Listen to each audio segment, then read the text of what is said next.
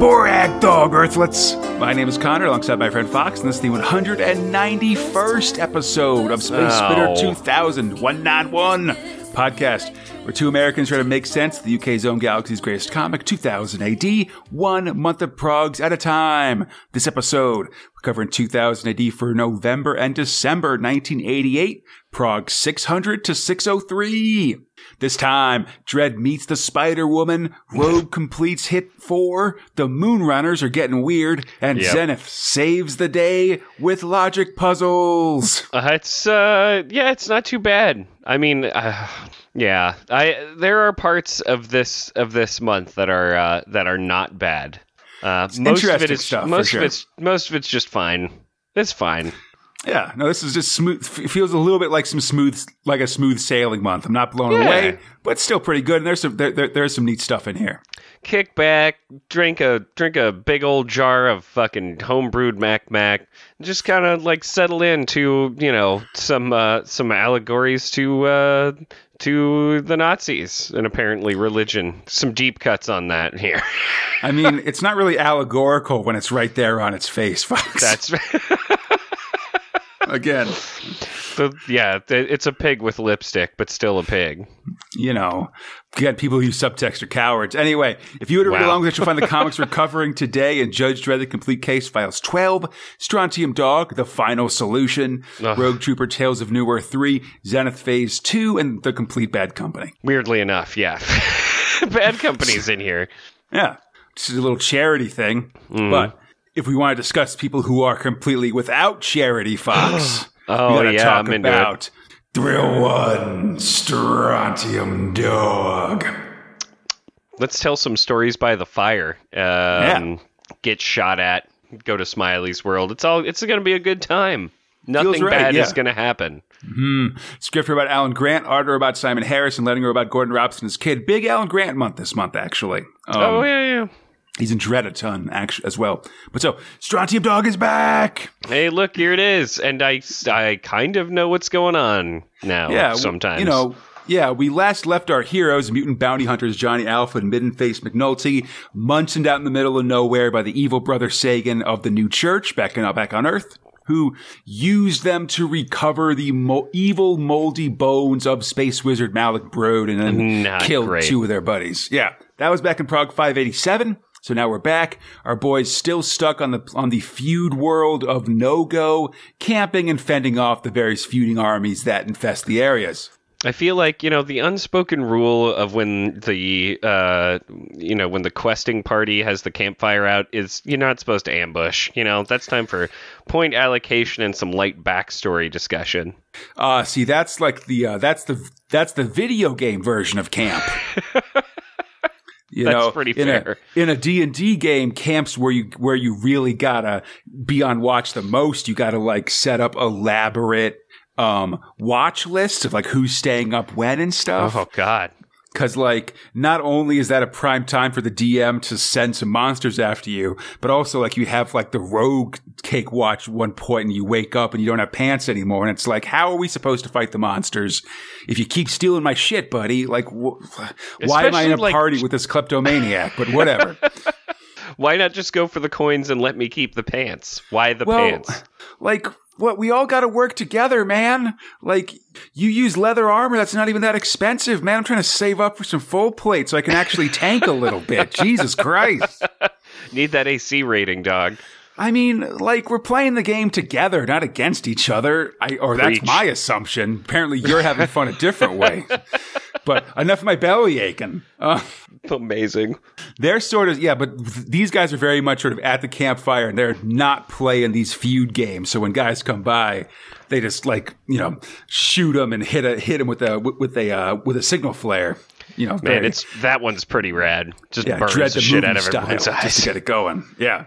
Um, so Johnny, yeah, he fires an electro flare, and it seems they're on the site of some sort of incoming supply drop from space. Ship lands. It's the old Sexpress, and uh, Johnny doesn't care about those supplies. Uh, Sexpress recently seen um, in the opening theme to one of our episodes as well. Yes. Anyway, um, he doesn't care about those. He just wants the ship, and he, along with Middenface, hop aboard and get back to space. Sweet. Meanwhile, Yeah, in Salisbury Cathedral in New Britain, the headquarters of the new church, we're talking relics. Because it seems uh, Sagan has brought in a mystic named Charnel to help with their plan. Mm. And he's looking real spoopy. Yeah, he's got some arrows tattooed on his head. It's weird. They're clearly up to something, but it's not clear what. Uh, meanwhile, Johnny Alpha and Middenface have ended up on a circus sh- uh, ship, and they're trying to organize a ride back to Earth. Oh, but man. it's way too far away for them to ever get there. Yeah, like they're like, yeah, what about like two hundred thousand bucks? And he's like, man, that's like a day of me having to deal with these people. I can get Yeah. you to like Smiley's World. Hmm. Like, oh, I guess I'll go there. So yeah, they, Johnny uh, sidetracks him to Smiley's world, his old stomping grounds. And you might remember in the previous Strontium Dog story, we learned that he'd been invited to a two-year anniversary of Wolf's Yes. death uh, there as well. But before we talk about that, let's go to New Britain, the year 2180. You see a map of the island with nuke strikes uh, creating the Birmingham Waste and the London God. Crater. There's a new New Glasgow uh, founded so, s- uh, sort of by Newcastle, and it seems like a lot of the highlands and islands of Scot of, in, in the northwest of Scotland are missing. Yeah, not it, a lot of bad things seem to happen. recently had a very lively debate about how the current um, Brit-Cit of Judge of Judge Dredd turns into this New Britain of um, of Strontium Dog because these stories are loosely um, linked. right. But mostly, I feel like I come down on the spot of all like 2000 AD cameos and crossovers are more for fun than any sort of p- planned out timeline or anything like oh, that. I, yeah. know? I mean, I I definitely feel like that's probably the case until proven otherwise. Yeah, like as we record in 20 at, at the end of 2019, early 2020, like there's about eight eight years of comics before we before Dredd gets to 2150, which is when Johnny Alpha is born. So Ah. it's interesting to see how they handle all that, if they handle it at all, which they might not. Who's to say? you know, All right. I mean that's that's 2028 problems. That's too much to worry about for a comic fair. book. Like in in eight years, DC and Marvel could like reboot, could end and reboot their comic universes like four or five times, just for the record. God. Yeah. Um. Anyway, a lot of side, a lot of sidetrack at Fox. You're messing me up. I'm sorry, baby. It's all no, you you aren't actually. It's all me. I'm all over the place. But so we see New Britain. It's a nation divided between happy, healthy norms living in a sci-fi wonderland and the mutants living in hovels on welfare. Really not been- great. There's a Yeah, it's been- hostel. There's a sex bar. That's what I'm looking for.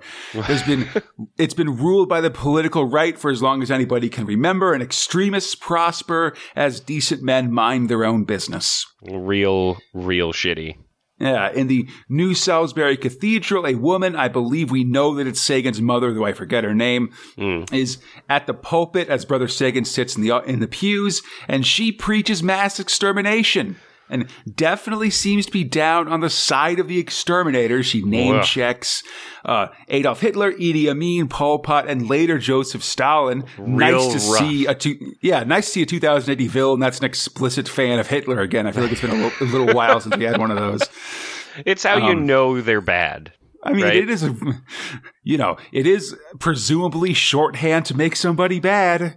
Like Yeah. I don't know, we're in weird times. But, um, Oh, yeah. she says, um, "Where did these quote unquote great leaders fail?" Because they insisted on the death of their enemies. what if they've been man. able to send their victims to the moon or Mars or another dimension or something? I mean, Oh my god. I'll mention that I know Stalin isn't really well remembered for sending a lot of people to Siberia to sort of die in the frozen wastes. Yeah. And like the first stage of the Holocaust was definitely kicking out a lot of like undesir you know, people that they considered undesirable on on, boats and stuff. Mm-hmm. Like it's definitely part of it.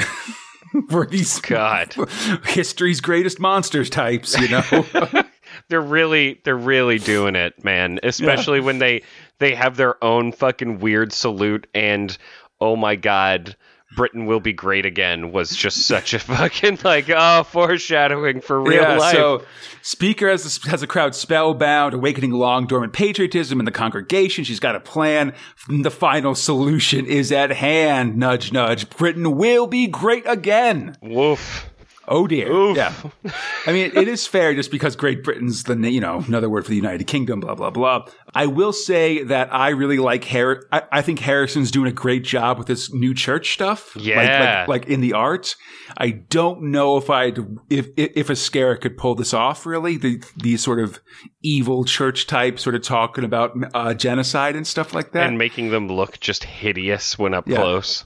Exactly. I'm, I'm I'm sure he could, but I feel like they're really well rendered by by Harrison here. Yeah, they get a very drippy.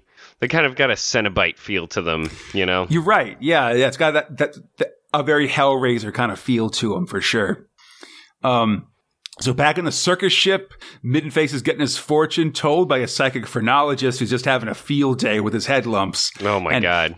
She foretells the death of someone very close to him. Um, she kind of yells at him, and or and uh, Midface chases her away, and he worries that it's him for getting his grand's dog killed, which seems reasonable. yeah, I mean, you know, probably not great that it happened. totally. Back at the cathedral, Sagan's mom checks with that everything's ready with Lords Baden, Farrell, and Mosley. Um, Mosley certainly a reference to British fascist uh, Oswald Mosley, who we've seen satirized previously in 2000 AD. Um, from I just did some quick like British names slash fascism research, and like Baden might be a reference to Boy Scout fa- founder Robert ba- uh, Baden Powell, who used swastikas and merit badges pretty late in the game in terms of Nazi appropriation of that symbol. Oh, oh boy. I mean, you know, it's in, in his defense, it was previously a Hindu symbol of like good luck and stuff. You get a lot of like Rudyard Kipling books and stuff that have swastikas on them, just as sort of like here's a fun symbol that you know. Again, it's why cultural appropriation's bad, buddy, because sometimes Nazis do it, like literal ones. um, but uh, and, and of course, I'm happy to be told wrong of there being a more explicitly uh, Nazi Baden besides the Boy Scout guy. Um, and then Farrell, I, I, I couldn't really find anything relevant to 1988, I, or that, that that that would have happened by 1988. Anyway, what is important is these guys have plans that involve commandos, and Sagan himself has plans for Johnny Alpha. Um, Charnel is looking up something, is cooking up something nostalgic for him. Yeah, this is some And- this is some bull chips. Yeah, and then this episode ends with a pin up of a shadowy Johnny Alpha in what seems to be maybe a ruined schoolyard or something. Welcome to Milton Keynes, Mm. Which, which you'll remember, Fox is the biggest mutant ghetto in Europe, FYI. So, uh, part three of the story opens with some flashbacks of Johnny and his work with Smiley's World. How he and Wolf built a nice cabin there, then the place was attacked by the slavers of Drule. Uh, they went and saved everybody from them, and eventually it served as the final resting place for Wolf when he was assassinated by the coward Max Bubba. Max Bubba, may you rot in hell. That's right. Um, it's here to Smiley's world that Johnny has returned for the second anniversary of his friend's death.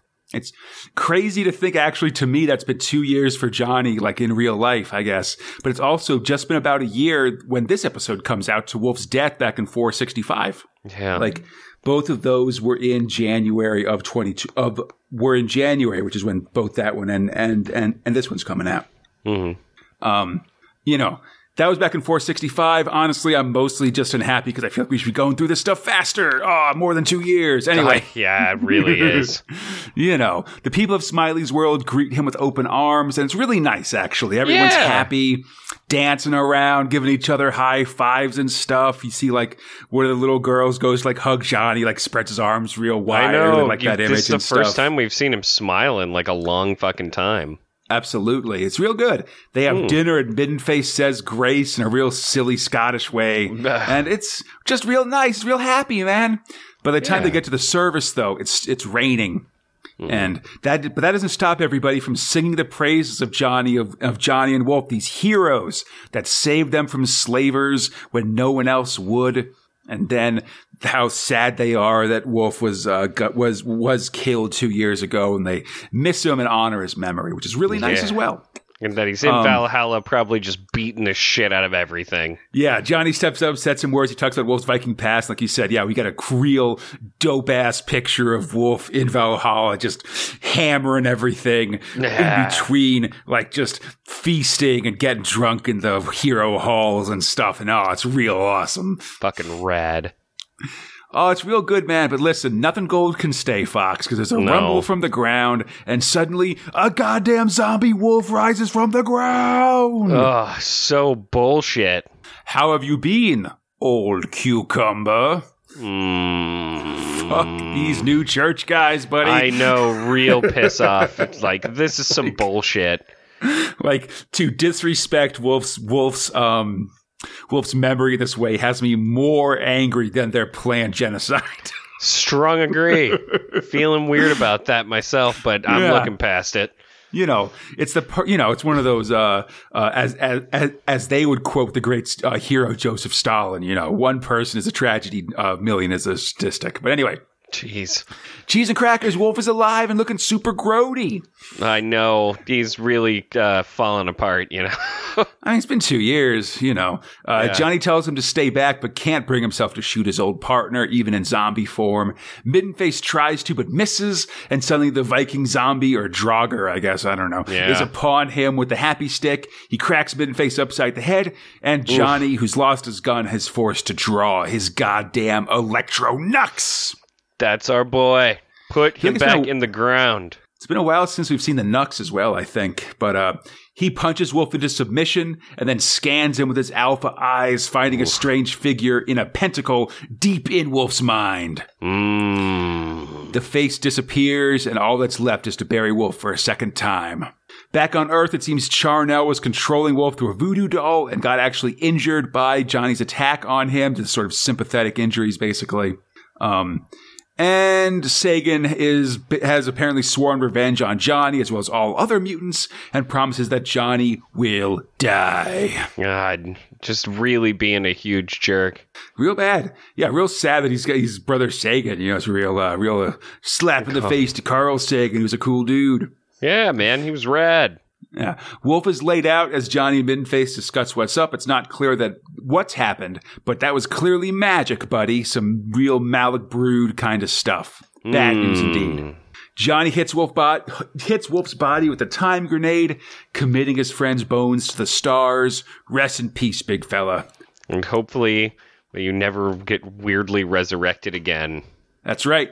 Next time, Cruel Britannia. Yeah. God damn. That's just like I it's such a cheap fucking bullshit trick. You know what I mean? I mean, it, it is a real heartstring puller to zombify this character that we all love and have him come back and force Johnny to have to. Uh, it's like to both get beaten up by a zombie partner and then have to like kill him and you know do all this stuff. It's real fudged, man. Like Charnel says that like Johnny's taken some both physical and mental wounds. You know, I mean, listen, the last time people fucking did anything like this, it wa it did not end well. didn't well end well for them for sure. The Yeah. rage. I mean, like, yeah, so okay, you've done a little bit of mental and like a light amount of physical damage. What do, what do you think is going to happen here? Yeah, you've done it now. You've gone and made a big mistake. yeah, Rampage Part 2.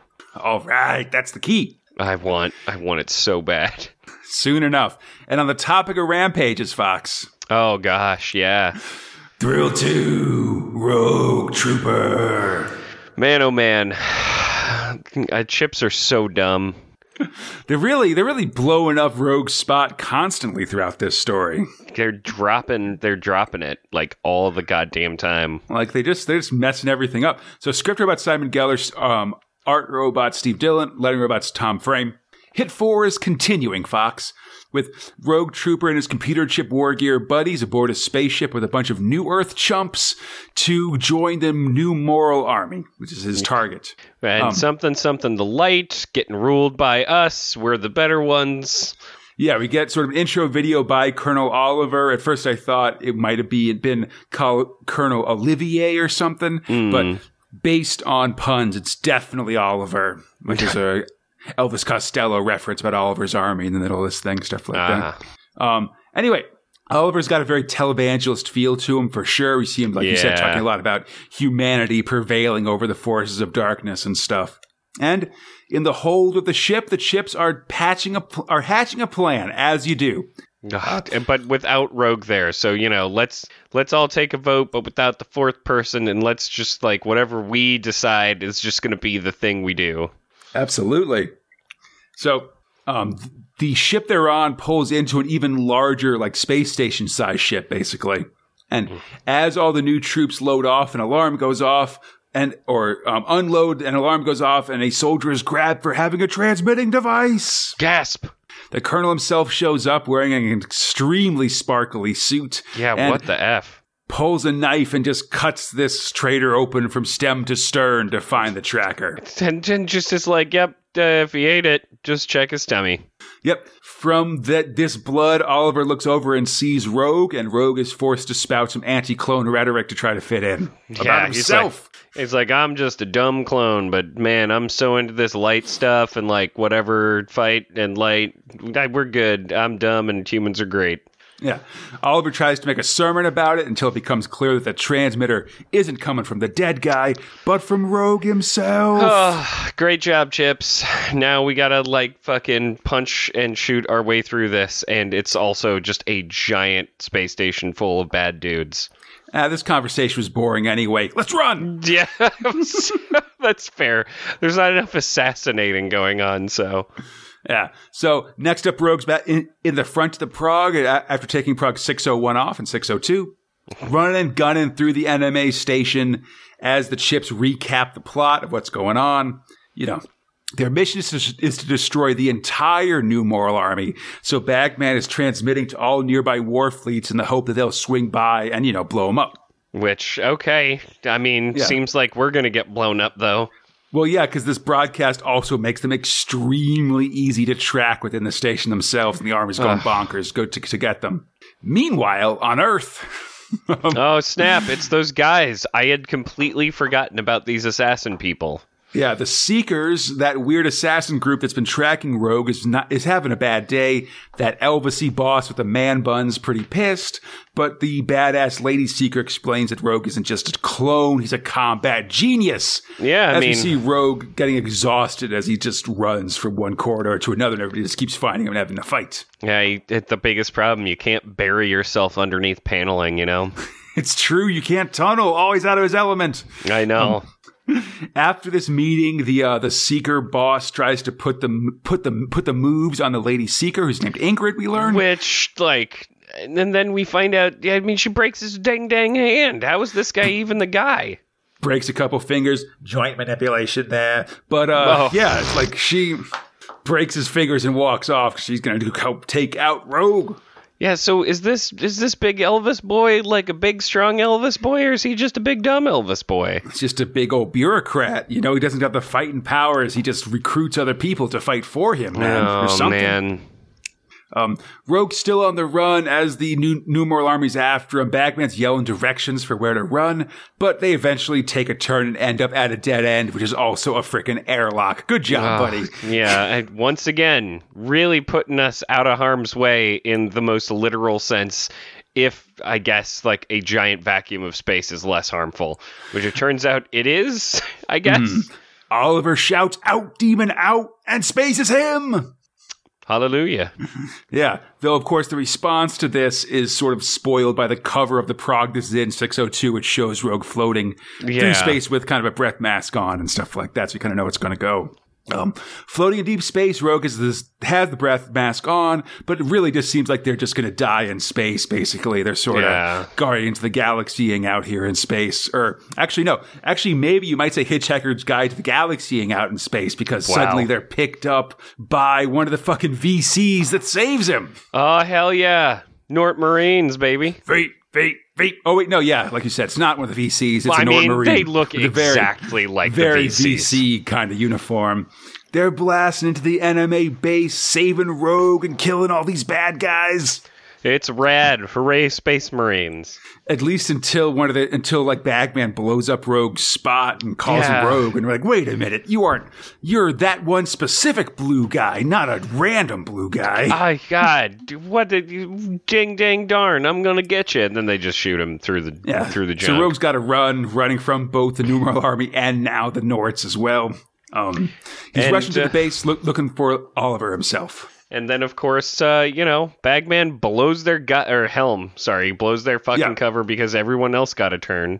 Everybody's yelling stuff and blowing up Rogue Spot constantly, though Bagman does manage to whip some grenades at the uh, enemy troops at the very least. Ugh.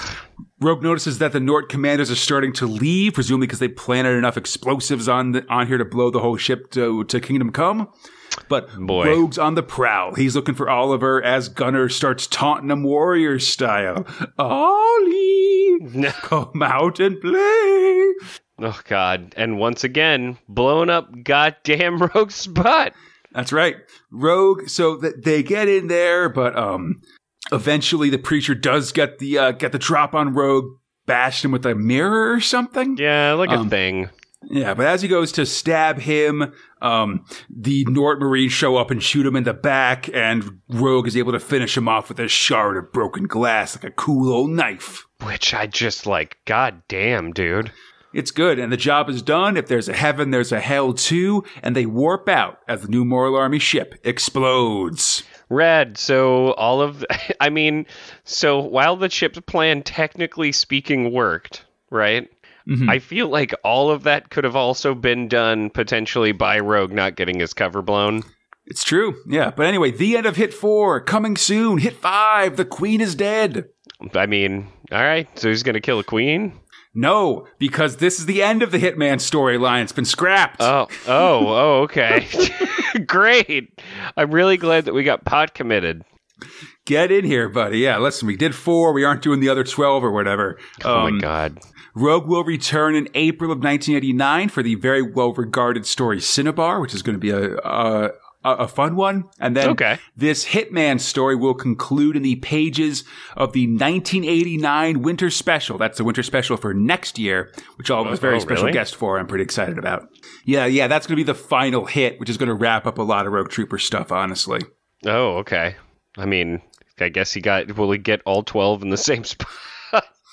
There's going to be some jump, some uh, some uh, time dilation to sort of cut to the end, basically. Sure. But it's the, I believe it is the big showdown with that Elvisy guy. Like that's the All big right. thing. Yeah. Anyway, Jeez. Okay. Well, You you, know. you tried Rogue. I mean, I was kind of into it. I liked how silly it was. something. There were some ins and outs, but we've definitely seen these hits come slower and slower, and it definitely feels like, like yeah. I feel like like this one act feels very rushed because I think you're right. If the chips hadn't sort of blown up his spot, there could have been an issue or two of Rogue being undercover and like sort of finding out if that there's actually some sort of dark secret behind the new moral army and stuff. right. Like usually w- when we have these things, like there's more to it than just this guy's charismatic and he has a plan. Like there's some kind of some kind of evilosity just under the under the uh, under the surface or something like that Yeah, man. Every time. as opposed to just a guy that then rogue kills, whatever. Jeez, man. Just jeez. Not not not happy about it. Yeah, and on the topic of unusual gods, Fox, Oh, oh yeah. Oh, and he's wearing that weird suit. Uh time for Thrill 3 Judge Dredd. God, just oogie. Uh, script about Alan Grant and John Wagner, art robots Glenn Fabry, Vanyo, Chris Weston, and Will Simpson, letting robot Steve Potter and Jack Potter. No Tom Frame this week. Very rare Yeah. non frame Dredds this episode. Real weird uh like Neil Gaiman esque gods going on. Well, I would say, yeah, I'd actually say it's extremely Discworld, this first story. Oh with, uh, yeah. Alan Grant and, and Alan Grant writing and, uh, and Glenn Fabry on art, just because like those books have a lot of like the gods sort of in the center of the disc who look down on humanity. Maybe they'll move things around on a chessboard or make a deal or something like that. And they are often silly gods. As in this case, in the heavens above Mega City One, we see Cosmos, the uh, god of consumer spending and credit cards, and. Venus Muncia, goddess of unemployment, having an argument about the morality of mega citizens, you know, as you do. Yeah, I mean you got nothing better to talk about, I suppose. Yeah, they decide to settle it by giving ordinary citizen Joseph Everidge godly powers and seeing what he does with them. Ugh, I mean he does his best. Yeah, definitely. We see him like uh, he stops a mugger because his arm grows real big, but then everybody does that. Because Mega City One's a ridiculous place, everybody's like, oh man, that guy's got God powers. Let's talk to him. Let's get him to do stuff. Everyone just wants things. and they instantly know what's going on, which I think is pretty good too. Like, yeah, Yeah. I've seen this. Par for the course. he wishes everybody away, and they just go flying all over the place like uh, like a bowling pins. And he wishes them back, and they come flying back towards him and just land in a big bloody pile. And all this stuff happening, Dredd's on the scene because it's your standard superpower situation. He knows what to do. Yeah. He goes to drag Joseph to the psycho cubes, but Av- Average wishes Oh. that the judges would be nice for a change. and then the best picture ever that is incredibly disconcerting that has graced Yeah. these pages in a while. This Dredd like suddenly oh ooh very He's- very beautiful pose here. Yeah, he's mincing about with a smiley face badge and a very silly uh, shoulder eagle. It looks like. Have you seen? Um, as we're recording this, there's sort of this new video uh, where they took like this scene from a Batman Arkham Knight, the video game, and they swapped the bodies of a Catwoman and Batman. So like. Catwoman standing there very seriously, and like Bat Batman's like like flouncing around like sexy Catwoman, basically. No, that sounds amazing. You will it's send pretty that hilarious. to me. Yeah. You will send that to me. it's pretty hilarious and it's very much what's happening here with Dredd, where he's like, "Oh, thank you, citizen. Well, have a lovely day." That's so great. He, we see a close up of him smiling, and Glenn Fabry really goes insane with just how terrifying Dredd being forced to smile is. It's not good. Wow. It's like. I can't even like it's just you know I mean obviously it's it's it's Dredd smiling so it's just going against every muscle in his body just forming this grim rictus mean- on his face It's real not good and also very disconcerting. and we see in his head, in his thought bubble, he's just screaming that he doesn't, he wants to kick this dude's ass, but he can't because of the wishes. oh boy. Um, meanwhile, Everidge is making his next wish to turn the city on its head, full of worldful fairness and peace. He wants everybody to have like, you know, jobs and money and everything to be free, good times. Oh, everyone's happy, one man, one vote. And therein lies the problem because suddenly Oh. everybody's protesting everything for their various weird megacity one positions. Oh my god, it's just very it gets strange real fast. Joseph just wants to go home, but this ver- nice version of Dredd isn't up to the task. Also, I should mention Mm-hmm. we enter page seven of this eight page story. We run out of color pages. Yeah, the, the ink ran dry.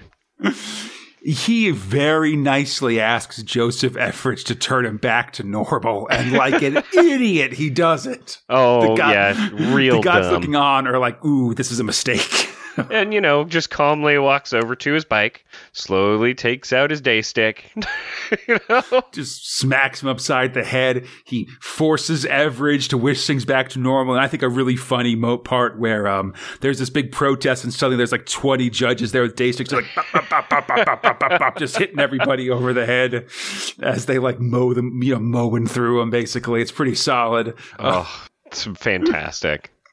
Everidge force is is then forced to wish for no more wishes to relinquish the power of the gods. Oh my god, it's fantastic. and the gods themselves exchange winnings on the wager. And Dredd looks up into the sky and tells him to knock it off. You're on notice. Cosmos is like, "Oh, the impertinence!" And um, and uh, Venus Muncie is like, "Wait, no, don't do anything. What if he finds out we've been gambling? He'll arrest us." Jesus, it's so good. I mean, the literal devil's in I- ISO Block six six six. You, know, you got to be careful. Oh man. But it is this one's real, real funny, real whimsical stuff. Just Yeah. with um, good, just fun Judge Dredd stuff. Oh, and it gets even more ridiculous, I feel like. Oh yes. Um, so next up, Vanyo's on art. His first time in the prog since Wolfie Smith way back in the mid hundreds. So he's been doing a lot of Eagle stuff and things like that in, in that time. Anyway, Fox, we're in November and December 1988. This is November 88 when this one comes out, and it's time to get extremely 1988. Yeah. The Elder Ninja Mud Wrestling Vigilantes. Elder Ninja Mud Wrestling Vigilantes. Um, Really rolls off the tongue, huh? Though my understanding in the UK it should actually be Eldster Hero Mud Wrestling Vigilantes because Uh. people really freaked out about the word ninja when it first came out. That's my understanding That's right.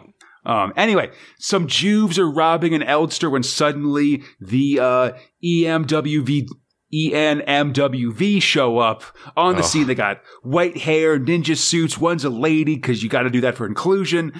Um, and when the punks laugh, they throw buckets of mud at them. Then they Also, hit ear horn, man. That's the weird thing. I feel Yeah, like one there's guy's got an ear horn, definitely wha- whaps guys with him, and there's a fair amount of ear horn based humor in the course of this story. yeah. Um, They also hit him with a pan drop flails, which Okay. are a type of mint. I assume that's like a like kind of a grandma mint in um in the UK. I sort of am imagining them as the UK version of those candies that are of those strawberry candies that come in the wrapper that Oh, that, yeah. that, that that looks like a strawberry that I feel like just like a gets issued to you. Well, like yeah, one of those ones that get issued to you by the government when you become a grandparent. You know. yeah, to make sure that everybody uh, eats these and also needs to take their vitamins. Right, and that you can kind of give your give your grandkid a treat, but it's not really a satisfying one. No. They also got lead tipped canes and, like you said, ear horn whappers. They return the victim's wallet and run when a police siren uh, approaches. Dredd's on the scene. And there's a pretty funny moment where he's like, "Oh, good job kicking these muggers' asses, citizen." And he's like, "Oh, it wasn't me; it was those vigilantes." and Dredd rides off because we can't have vigilantes here in this city. oh, That's no. no good. Zero tolerance. Yeah. The Eldsters, packed into a tiny hover car, are on the run from the law and decide what to do. The only choice seems to be to beat up the judge so they can escape and keep fighting crime. This Oh is a terrible God, idea. not Two good. terrible ideas in a row. Um, still, they give it a go. They like pull over, toss mud on Dredd, and attack him as they did those punks before. And while they seem to knock him down, Dredd's basically humoring them because he beats them up by basically just standing up. and Oh my go God. Flying. Oh, They're all taken out automatically. Open up four croc cubes. We got four unconscious Eldster Ninja Mud Wrestling Vigilantes coming in. no. Heroes of the half hearing, Eldster Power. God, no. Oh, So next up, Chris Weston's on art. Alan Grant's still on writing. Again, very Alan Grant this episode. Um, man, I gotta say, I so there's a poster in this. Uh, it's McDuck's Burgers, Big Yuck. Muck, and then it's saying yuck. Yeah. like, what? I think they just wanted to keep using uck words. I feel like this might even be a reference to some kind of McDonald's commercial at the time, but uh, damned if I Like know. a McDuck burger. I feel like that's Some- gonna be a weird one. Yeah, it'd be like real, real, real fatty. That's an interesting one. I don't know. I'd, I get a McDuck burger at least once. I've had all these. I had a, I had that sandwich that was just two pieces of chicken with cheese in the middle. Uh, Like yeah, I'm ready I, to go. I, I, I don't. I, I'm still impressed. You went to the double down. of course, gotta listen. um. Anyway, full moon in Mega City One, which makes people susceptible to a- accidents and so on, as seen by this one dude walking in front of another citizen's roadster, and then he trips and falls and cracks his head on the curb. He's dead.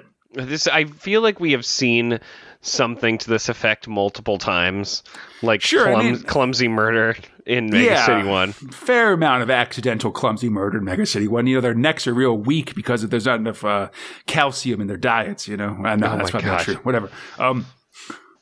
Anyway, in a panic, the driver has only one choice, and that's to do a hit and run and drive off. But when he puts it in reverse to escape, he accidentally smushes a dude from the Julian Cope block, who is Oof. like a post-punk singer that um is really into uh Neolithic culture and stuff. I don't know, but uh, anyway. Okay. The driver's dealing with this new dead guy when another dead guy comes by, sees all the bodies, and is going to call the judges. It's like, what the heck are you doing, murder guy? I really like. I. he, when he corners him, he's like, "Let me go, you crazy killer!" Like, He's already killed two people, Fox. He's about to kill a third because he punches this guy, he falls over and hits his head on the ground and dies too. it's real not good. I will say shout out to Chris Weston for all the awesome Mega City 1 fashions in this comic. It's Yeah. really great. All these guys have really cool, really different outfits that are like there's like some shoulder pads going on. There's like some armored stuff. There's a Some lot of cool stuff here. It's real nice. Yeah. Lot, there's a lot of it. Um, but yeah, so now he's got three dead bodies. Real murder, com- real comedy of murder errors going on here. Not He great. loads all three corpses into the back seat of his car and heads out to the chem pits to try to dump him, not realizing that his taillight's out. Dredd Ugh. does realize it though, and he's on the scene. Oh my god, time to pull over. No, this breaks into a high speed chase. Yet another big mistake made in these stories. Um, oh. The driver tries to take a tries to quickly take an off ramp and escape, but sideswipes a moped that crashes into industrial area, causing a huge conflagration. Oh man. It's uh he just keeps killing a lot of people. Seriously, as uh, Dredd radios in the emergency, and we see giant fire cranes putting out the blaze. I love We these see- giant firebugs that just like pee water from their bottom gun. yeah, good times. And we see the driver saying all this, and in, in, in, in the back of a pretty cool, like sort of jail wagon kind of thing. Yeah. it's got tank treads, which I like. But uh, he curses the moon for causing all this problems, and the fellow prisoner agrees. But that guy is a dang wolf man. Yeah, this felt that that ending was just it should have ended with an exclamation point. Like it felt so fucking future shock. Just full werewolf here. Good times. So now going from humor to melancholy, Fox. Yeah, real gross.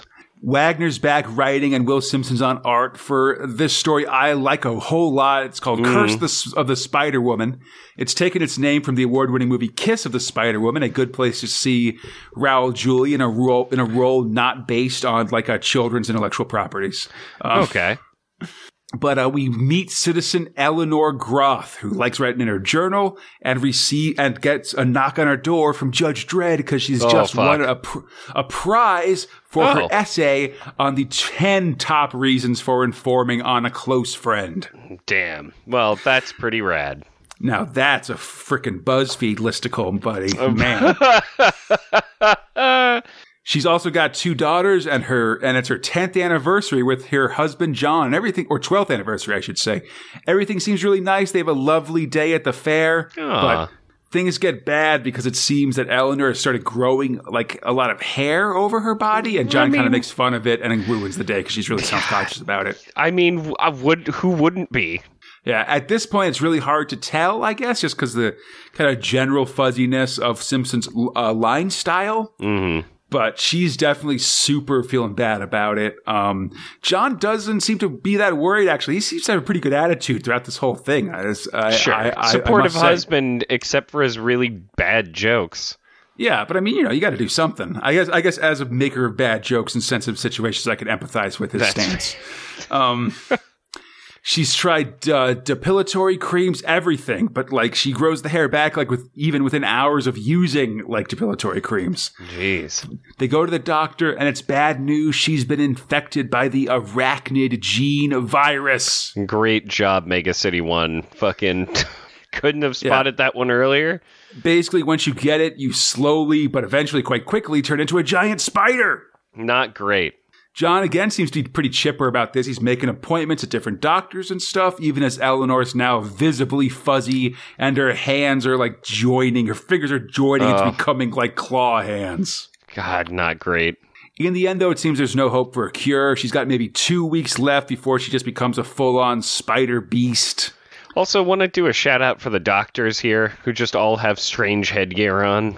You gotta have that doctor in gear, man. You put it in your dome so you can see stuff. Yeah. the disease isn't contagious, but is pretty horrible. They basically say, like, listen, she won't experience at, uh, any, any pain at the end of it because she'll have turned into some new creature in one of any of your wife's memories or knowledge or personality or God, anything. what a wonderful thing to think about.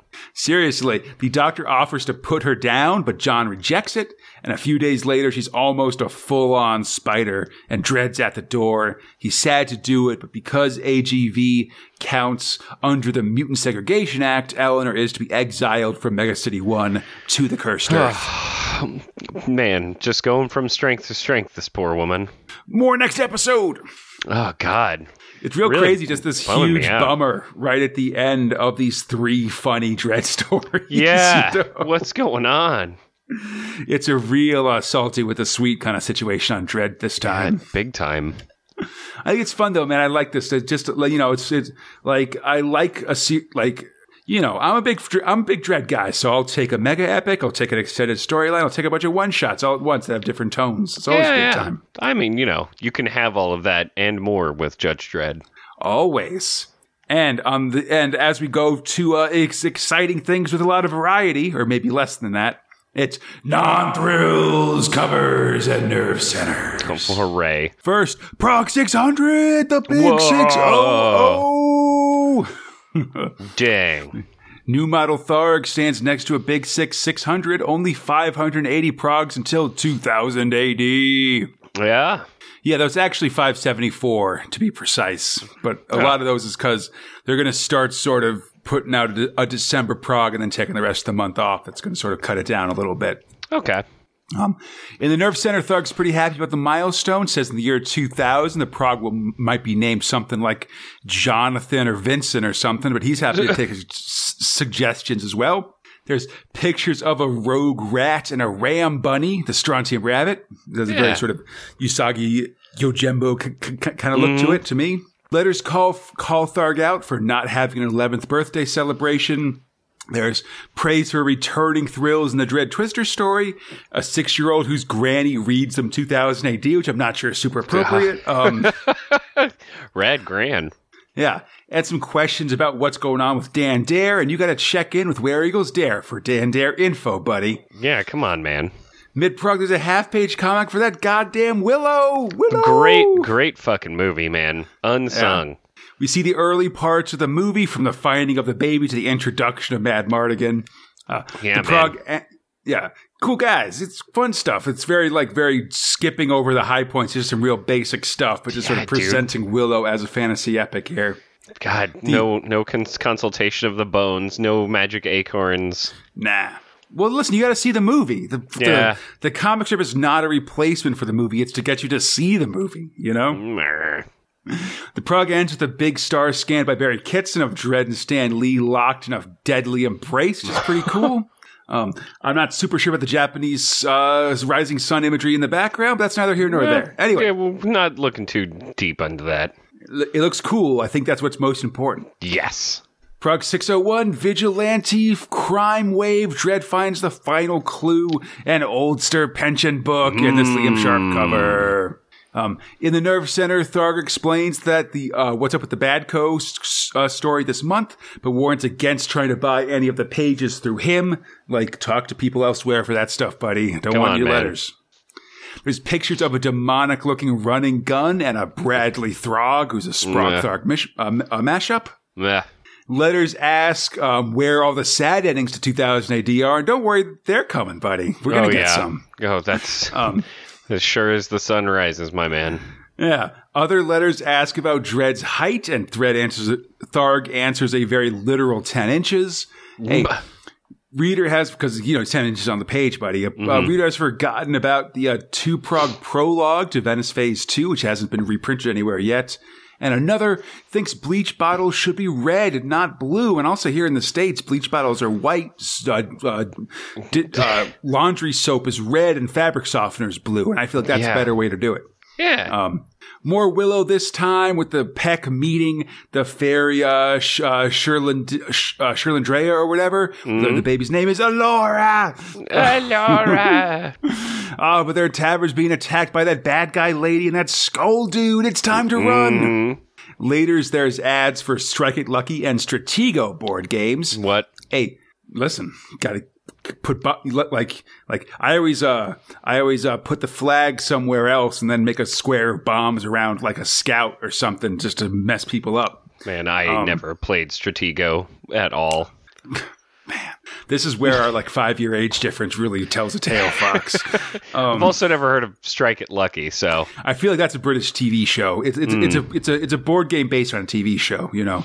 But you could also there's also a contest to win some Titan paperback books Red. of uh, Dredd stuff. Yeah.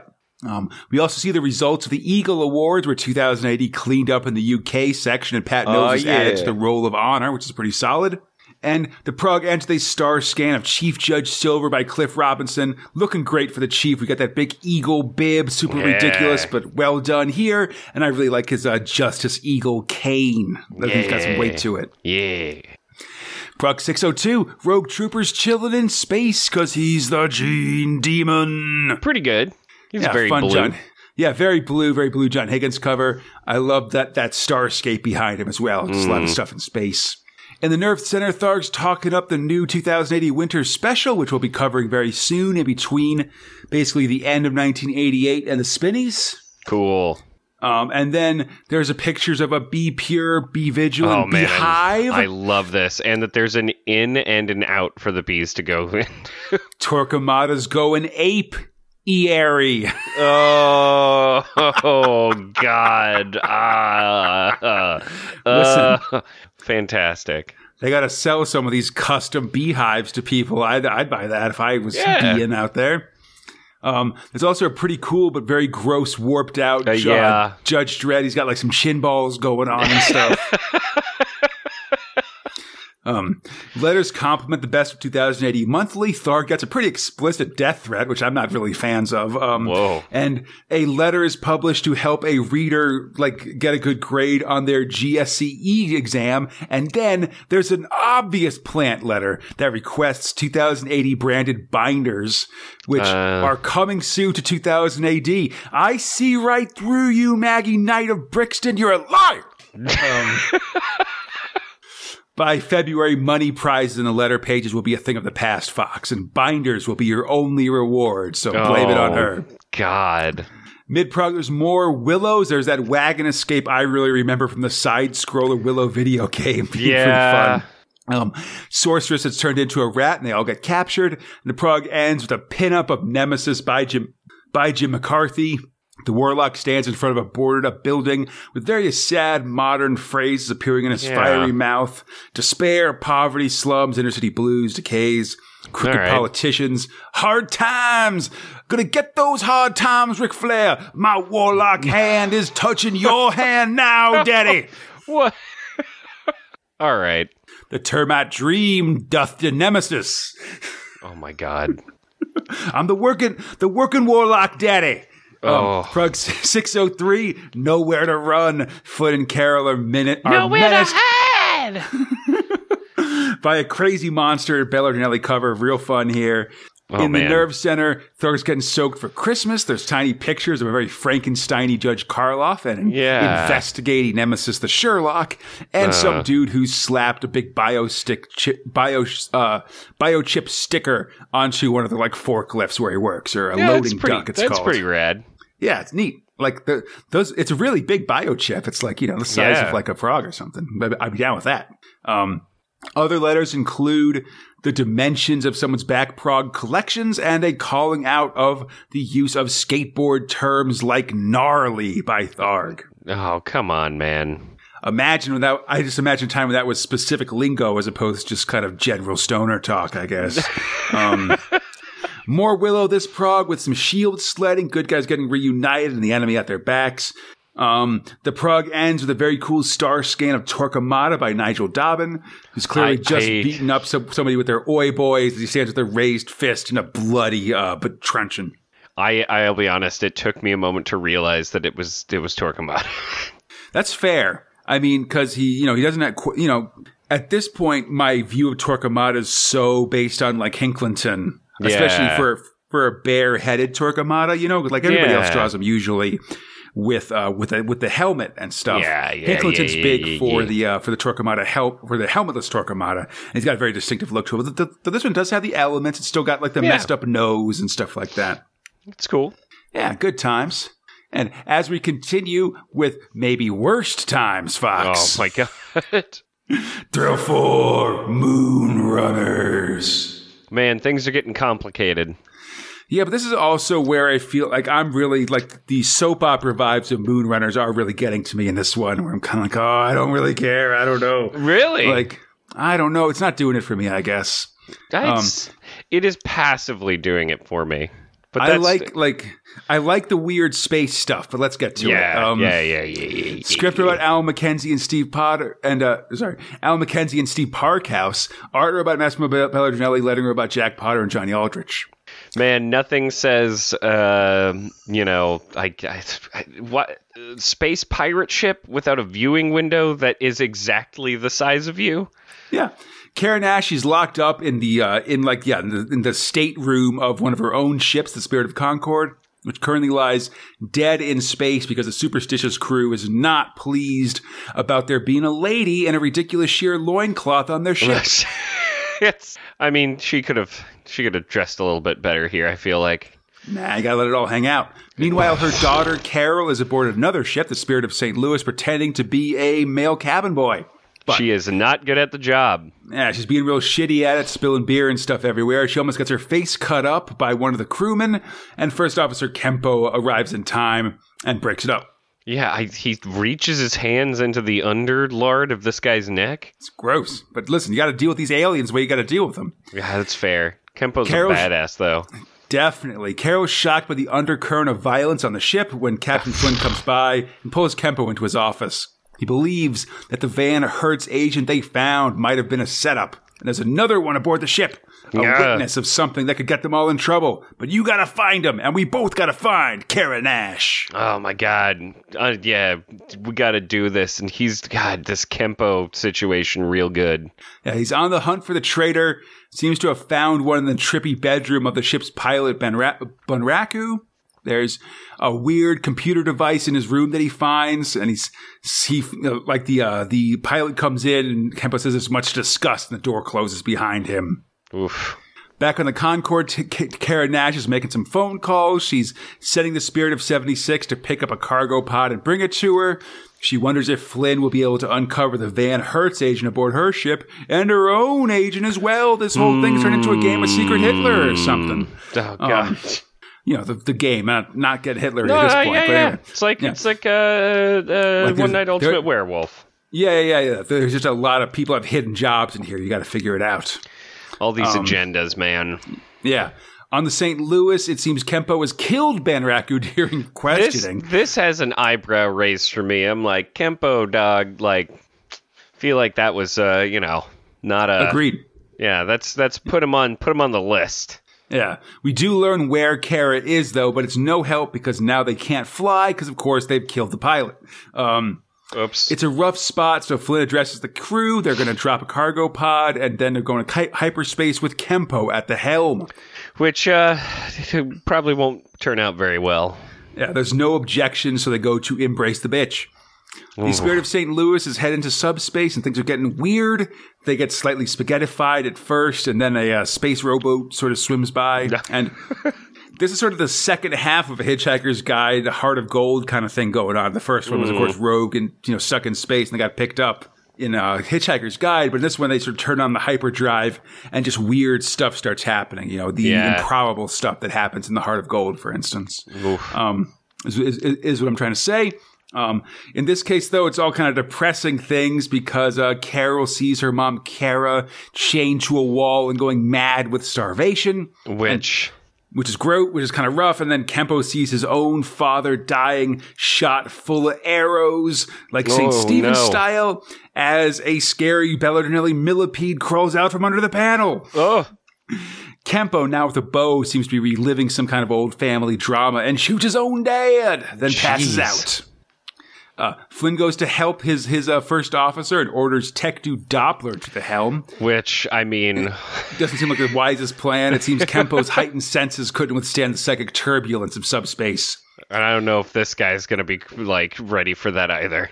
Yeah, a frustrated Flynn heads back to the bridge when a voice behind him croaks his name. What the freak? Yeah, like and also I still don't get this, but even when we see what it is. Oh, it's a giant corridor filling monster after Flynn. It's real sad. So alone. Yeah, like what what is going on here? Flynn tries to uh, to wait it out, assuming that it's a projection of his own mind and can't hurt him. But then its acidy touch burns him, and he's got to go. We gotta get the shit out of here. Yeah, the beast claws through the bulkhead, and things look bad. When Flynn suddenly thinks of Carol, and she thinks of him. Whoa, they're getting all psychically connected, dude. Yeah, stuff's getting weird in the co- in, in the cockpit. We see as Carol slaps Doppler, tells him to get it the fuck together, and then runs down to help the captain. Oh my god. The monster's clawing towards Flynn now. Uh, Flynn tries to shoot it with his wrist harpoon, but now the monster just gets crying, You've betrayed me! Which what the hell? What a sad sack, an alien monster. Anyway, now it's going to kill Flynn, and that's real bad. Next time on Moonrunners, landed. Oh, what a weird, what a weird bunch of garbage is going on right now. Just a lot of weird stuff going on here in the deep space, you know? Yeah, I guess uh, you know when you embrace the bitch, the bitch hugs you back. Yeah, but I mean, like, I don't know. Like, I guess, um, I guess I really find a lot of the corporate shenanigans that are going on in the background of this story. Like, whenever Kara Nash makes a phone call, I like tune out. Like, it's hard for me to take the inform. It's hard for me to to like take the information provided in the dialogue therein, Fox. It just it slips right off my brain. You don't want to have the riveting uh, thoughts about like, oh, I'm gonna go pick up a drop pod, and I got to make sure this guy's here to see me make this call. Like, so everything's kn- above board, and you. I know uh, for a fact that that stuff is important for the plot of this story, oh, Fox. okay. But it's just like when they talk about business deals in like a soap opera or something like that. Like I just I don't care about what the board from Charterstone thinks about this stuff. I just want to see people make out, threaten each other with guns, Fox. That's all I want. Uh, that's fair. I mean, you know, that's certainly like why uh, Spanish soap operas are so much better. And on the t- and uh, as we continue talking about uh, vile threats and complicated storylines, Fox. Oh yeah, just like turning in on itself in a really Case- ridiculous way. Cases of mistaken identity. 305 Zenith. Things are heating up, man. It's time Yeah. to it's time to punch a bomb, Dad. Always. Script robot Grant Morrison, art robot Steve Yeowell, letting robot Gordon Robson, his kid. So, last episode we learned the sad details of the death and eye harvesting of Zenith's mom. Ugh. And now we learn the fate of his father. His body was salvaged and put into this here murder bot named Warhead. Oops. Doctor of Superhumans Payne locks Zenith in the room with Warhead. Yeah. And then basically says that he knows Zenith's biorhythm is at its lowest. He's essentially powerless. So God. his robo dad's just going to murder him here. Well, okay. Time for us to uh, to have a dad versus son fight. This is in no way related to uh, uh, other dad I mean, versus son fights that might have been a- around during this time. It's a dad versus son murder, frankly. Yeah. Um, or it would be until Payne walks away and there's a massive crunch Oh. and Warhead flies through a wall. Hey, as it turns out, uh, Zenith is not at his lowest point right now. That's right. Man and robot fight as Zenith tries to talk his dad into, you know, tries to talk his dad out of it, but it's no good. Zenith toss- tosses Warhead into a locked door, door number 29, smashes it, and a weird speech bubble just says free. Yeah, it's that it's the goop child. Anyway, Wallace is watching the missiles. The missiles prepare to fire as Payne desperately knocks on his locked door and says, "I might have miscalculated his biorhythm, and we could both be in trouble." Listen, man, like, can you just let me in? He's like, uh, I mean, I could, but you know, Nah, Eh. send. I, I, I, I got to be alone for my computer hacking. Um, send Shockwave and Blazin. Nah, man, because they're grossly pregnant. They're incest pregnant. We can't send Oh. them in. oh, Um, generally, anyway, Wallace can't be um arsed for all this. He's got to launch these nukes. Good night, London. yeah. Uh, Zenith moves to the front of the prog as, uh, you know, as, and he's definitely got his powers because he's punching the crap out of Warhead. Oh my god! And then when the faceplate comes off, it's just like real bad. Yeah, the robot's head pops open and we see the bloody Darth Vader at the end of Return to the Jedi-esque face of mm-hmm. Zenith's dad.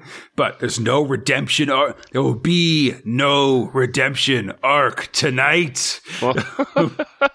Act.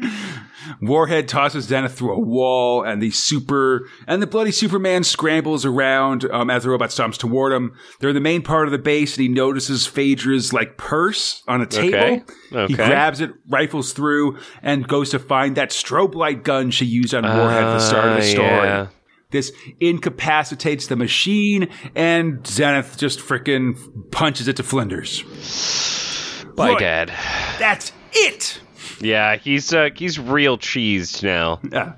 Payne it seems to be on the run. He's like moving some boxes to escape when Zenith crashes through the ceiling. Real pissed. Ugh. At the same Not- not time, good. Yeah, at the same time, in the skies above London, Peter St. John floats melancholily. He knows the nukes are headed to London any moment, and he means to catch them with psychic powers. Well, I hope it works, man. Yeah, back in Scotland, we learned that Payne worked Zenith's biorhythm chart wrong because he based it on Zenith's showbiz birthday of January 8th, 1968. Yeah, Which- a, You may remember this, Fox. Back in 562, we saw um, at this this interview with Zenith and like a star scan in the back of the prog, and they asked him his interview, and that's the one he listed. But then at the start of this story, we saw some folks, including his agent Eddie, wish him a real happy birthday on February 3rd. exactly. There's sort of evidence and some world building for this. That, no, and, that's well, and on top of that, like that they also don't know when he was born. The parents Right, ran off, and like all of this other stuff. Felt the through line there. I felt was very satisfying. Yeah, good, decently built twist. Um, Anyhow, he's powered up, and it's probably time to stop Wallace from nuking London because he's locked in an impenetrable safe room. He's got to do it fast. Zenith says that he's killed Warhead. He's going to stop Wallace, but don't think I've forgotten about you. No, man. And then he does, and then he does a uh, Quicksilver slash a Flash. Yeah, super speed's over there. He is at the door, but Wallace will only open it if he answers a riddle, and it's the uh, crocodile dilemma from various ancient Greek logic sources, essentially. Meh. Um, and yeah, Fox, I was told there would be no math or logic on this test. All right, so get out of here. Um, Zenith agrees to answer the question and manifests the power of telepathy to cheat, uh, brain talking to Peter St. John over long distances. Um, St. John gets knows the answer instantly. He identifies it be as, as being from Lewis Carroll, though I did a brief internet search and couldn't really find Carroll talking about the crocodile dilemma. Sure. He did write a poem about a little crocodile, and in logic circles, he is known for also innovating the uh, the barber paradox Okay. Which is like there's a town you can't cut your o- where only the barber can cut your hair, but you can't cut your own hair. So who cuts the barber's hair? Whatever. Uh, Um, anyway, the answer is you'll eat my child, and that opens the door up. And Wallace is like, "Yeah, yeah, I get it. I know the logic. I'm a smart guy." and he gives uh, Zenith four minutes to talk him out of nuking London. I mean, you know, nice of him, I guess. Yeah, Zenith goes to start this, and. John lets him know that he can actually reach through Zenith's mind and probably shut most of this stuff down telepathically. Oh, but he wants to give it a go. Yeah, why not? He brings up like a point that I like, which is basically like like you're you're launching the nuke to conquer the world, but like directly conquering the world is a big responsibility.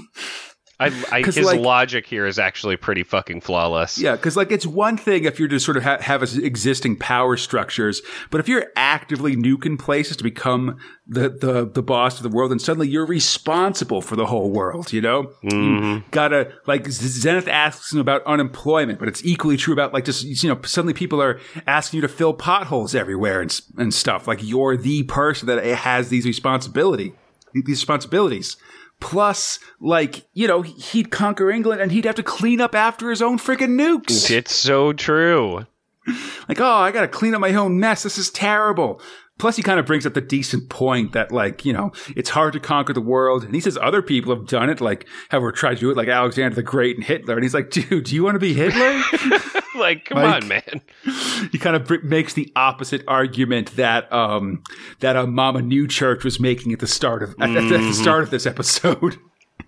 He kind of talks about maybe I could be like a nice Hitler, but Yeah. he realizes that this is pretty BS and turns off the nukes. Crisis averted. Hooray! Good job using words to solve Yeah. your problems instead of fists. Zenith, Zenith wa- everybody. Yeah, he walks out. The unbreakable door closes behind him, and it seems like Sin- Sinjin reaches through his brain and turns off all the power around the base, locking him Yep. inside forever. Bye, buddy. Ah, oh, you're dead, Branson. You're dead. Oof. Oofa. Uh. Who's going to space now? Oh, God. Who's going to drive a bunch of tanks through, or a tank through a bunch of cola, virgin cola that you tried to start? So ready for it. Next time, the changeling. Yeah. Pretty fucking great. I loved every part of this. I love that there was some fight. There was there was some fights. There was some talking. Just a good mix of superhero action, which we don't see a lot of in, in uh, 2000 AD. So it's Well- good to he- see it see it here. Well, and I like how very like uh, it's just it would have been easy, I imagine, for him to have broken in and, and done a thing. Uh, Yeah. And instead, He'd have to- like he just he's just like a good dude, even though he's kind of a shitty person sometimes. Yeah, I mean, I definitely appreciate the desire to not just punch people's heads off, you know? Yeah, would have been really easy for him to do all of that. In contrast to, say, you know, Mandala, who definitely just leaves that man there to die. Absolutely. Yeah, it's hard times out there, man. You know, you got to have some charity in your life. And, you know, as we discuss things that are about charitable donations, Fox. Thrill Six, Bad Company. Hi, guys. Uh, Well- script about Peter Milligan, art about Brett Ewins and Steve Dillon, and letter about Tom Frame.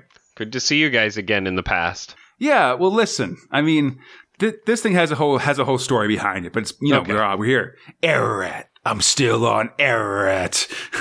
uh, Danny Franks, he's caught in a giant explosion and thinks he's dying. Instead, he comes to and learns that he's been being taken care of by a nice, friendly Krool he names Simply. Oh, It seems this guy got a big head wound and some brain damage, and thus uh, is being kind to Danny instead of killing him. well, that's nice. Yeah, You know?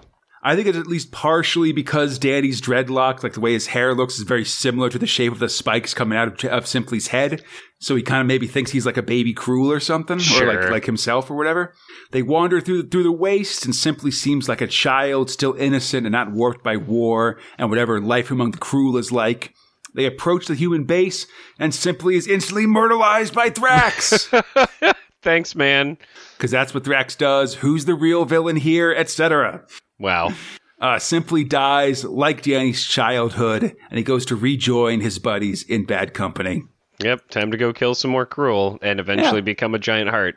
Definitely. And after this story, we actually get a get sort of a text thing, which is just talking about the details of this comic, which I think are, are, are pretty interesting. Um, on September 25th, 88, uh, Ewins, Dillon, and Frame all appeared at the UK Comic Art Convention and drew this comic live over the course of four and a half hours for charity.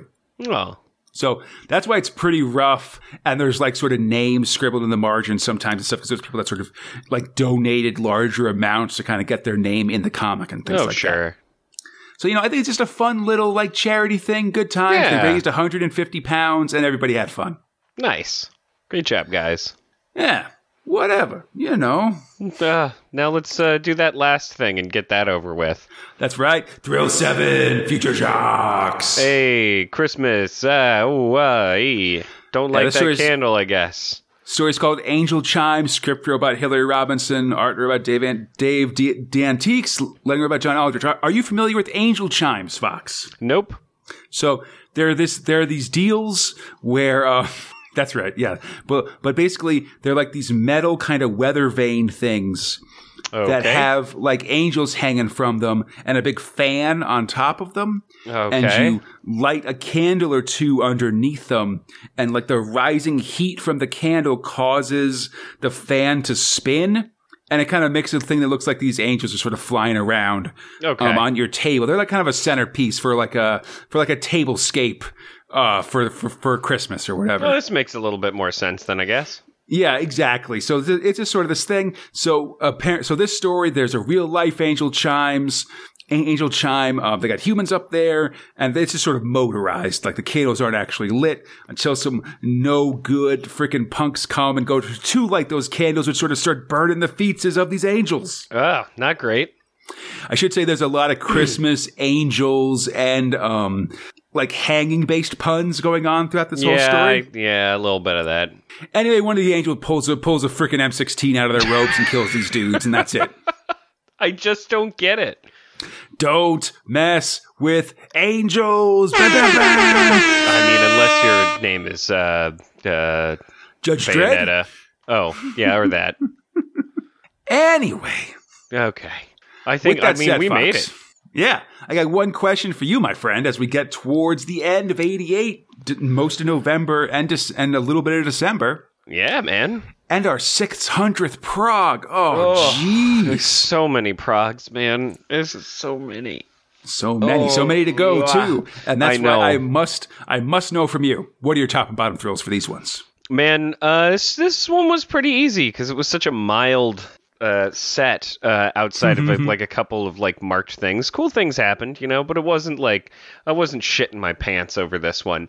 Um, The clear top for me is Zenith. Like it was just really, it was just real rad. Good fight, you know, good talk out. You know, I'm interested to see how it, how it effectively wraps up because it feels like it's getting there. Yeah, we're we're getting towards the end here. We'll, we'll finish up next episode. Yeah. So you know, I I have nothing negative to say about it whatsoever. I really enjoyed it. Really enjoyed his talk. Um, just kind of talking someone out of doing a nuke uh, versus like Judge Dredd, who is given complete access and permission to walk the halls of a place to kill a guy for dropping a bunch of min- nukes. That was pretty rad. I mean, they, yeah, they have different. Ener- I like them both, but they do have different energies for sure. Yeah, exactly. Like it's you know those two things happened. Both of them I felt awesome. Right. Yeah. Um, in terms of bottom, I mean, geez, it sucks to do this, but I'm gonna assign that one to Rogue. Um, not because it was terrible or anything, but just kind of like looking across all of these, I, I enjoyed each one kind of in their own turn. I know uh, you're a little bit more down on Moonrunners than I am, but you know, I like I like this big squishy monster that has no reason. I mean, it just feels like nothing, and it's Big really, sad monster. So alone. yeah, I mean, just like I, yeah, I'm into it. Just, uh, it's got some pretty girls in it. Sometimes it tries to like do a thing, but you know, Rogue. It's especially knowing what I know now. it just ended kind of like meh, and now Yeah. that I know it's just over, it's like even worse. I feel so bad for it. At any rate, you've heard what I've had to say. I know that I liked what I said, and I bet that I'm going to like what you're going to have to say because, gosh darn it, buddy, I'm really committed to knowing what your top and bottom thrills are. Oh, thanks, buddy. I'm gonna put Moonrunners at my bottom, as you might have guessed. Um, I don't think it's actually super terrible, but I'd say it's definitely like a C minus kind of thing. Not as good as the rest of the stuff here. I did kind of like just the running and gunning and the chips being so dumb in Rogue Yeah, Trooper. Yeah. Like, I feel like that that's decent Rogue Trooper action. Par, I guess. par for the course, really. Yeah, it's kind of what I'm looking for when I order a Rogue Trooper, you know, on, on the menu, you know. Um, for my top, I, uh, I I like Zenith a lot. I like this sort of superhero action and stuff, and I think that's real solid. Yeah, like a good mix of of, of talking and fighting. That's real good. But I think I might. Um, oh, oh, I want to say also, I, I'm really digging Strontium Dog right now. Yeah, I feel yeah. like a lot of the Harrison stuff, like like Harrison's art, has really grown on me. I think Yeah, a little Um, bit. I But think I, can understand what's going on. there and there were definitely moments that I feel like he did a really good job that I, I don't know if I really want to see in Ezquerra version of it. I guess Yeah. like I definitely don't want to see Ezquerra draw a zombie wolf or No. anything like that. And I do No. feel like he did. I, I did really like him sort of drawing the happy scenes on Smiley Wars World as well. I thought those were pretty well done as well. yeah, they were really Um, like gesticulative, if that's a Yeah. word. Yeah, everybody, yeah, was real physical in sort of their showing of affection, which I think was great. Um, but I think for my top, I'm going to go with Judge Dredd this month. Rad. Um, just a lot of fun, one-off Dredds, just sort of Alan Grant sort of bringing some some humor in here, and then a real gut puncher of a John Wagner um, Dredd with Curse of the Spider yeah, Woman. God. And Curse of the Spider Woman sets up some really fun stuff that I'm really looking forward to as well. So I'm happy that we've gotten to it. Yeah, definitely should be good times as always. Rad. Yeah, and I hope everybody enjoyed the show. As always, you can find Space Spinner 2000 on, on iTunes, Stitcher, Google Play Store, Spotify, or podcast site, spacespinner2000.com. Contact us at spacespinner2000 at gmail.com on the 2080 forums or on our Facebook, Instagram, or Twitter pages. On Twitter, we're at SpaceSpinner2K. If anything else, Space Spinner 2000, you'll find us there, man. Or elsewhere, maybe.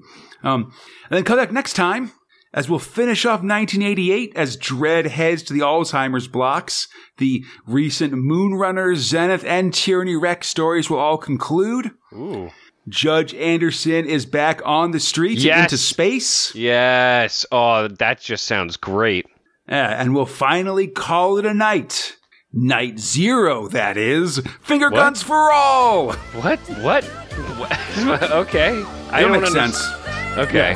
Until then, I'm Conrad, he's Fox, and we are Space Spinner 2000 Splundig Vur Thrigg! For the very first time.